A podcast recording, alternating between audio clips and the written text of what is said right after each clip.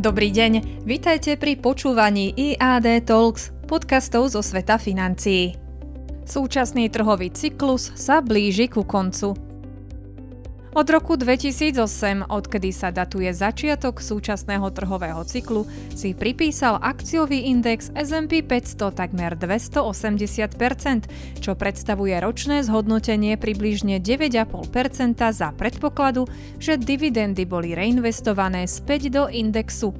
V rámci tohto obdobia sme si prešli fázami opatrnosti, optimizmu, ale aj fázou extrémnej chamtivosti, ktorá vyvrcholila vo februári 2021.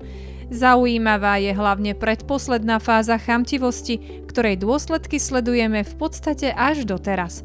S príchodom pandémie sa vlády a centrálne banky na celom svete rozhodli masívne podporovať ekonomiku cez rôzne fiškálne a monetárne programy, čo vyústilo do vytvorenia obrovského dopytu po mnohých tovaroch, ktorý nedokázal byť uspokojený.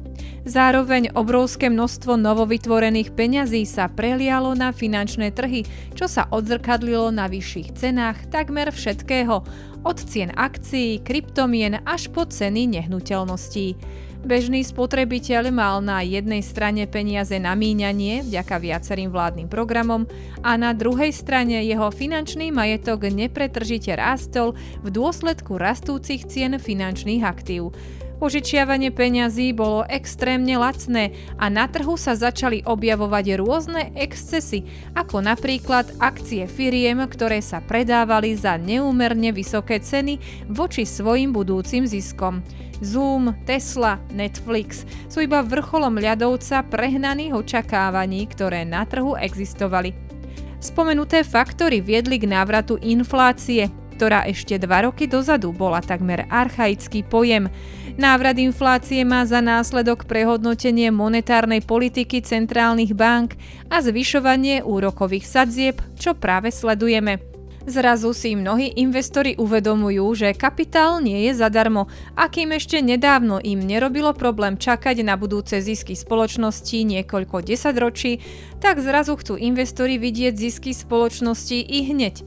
Mnohí investori vypredávajú ešte nedávno oslavované technologické firmy a namiesto toho sú nakupované firmy ropných a ťažobných spoločností poskytujúce vysoké dividendy.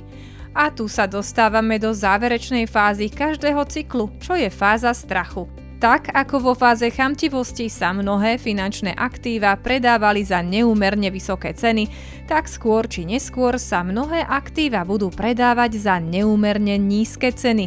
Ako dlho bude táto fáza trvať je ťažké povedať, ale v momente, keď mnohí investori hodia do ringu uterák a povedia povestné už nikdy viac, bude jasné, že súčasný cyklus sa skončil a vytvoria sa podmienky na ten nasledujúci. Tohto týždňový komentár pre vás pripravil Roman Vitásek, portfólio manažer IAD Investments. Ďakujeme za počúvanie.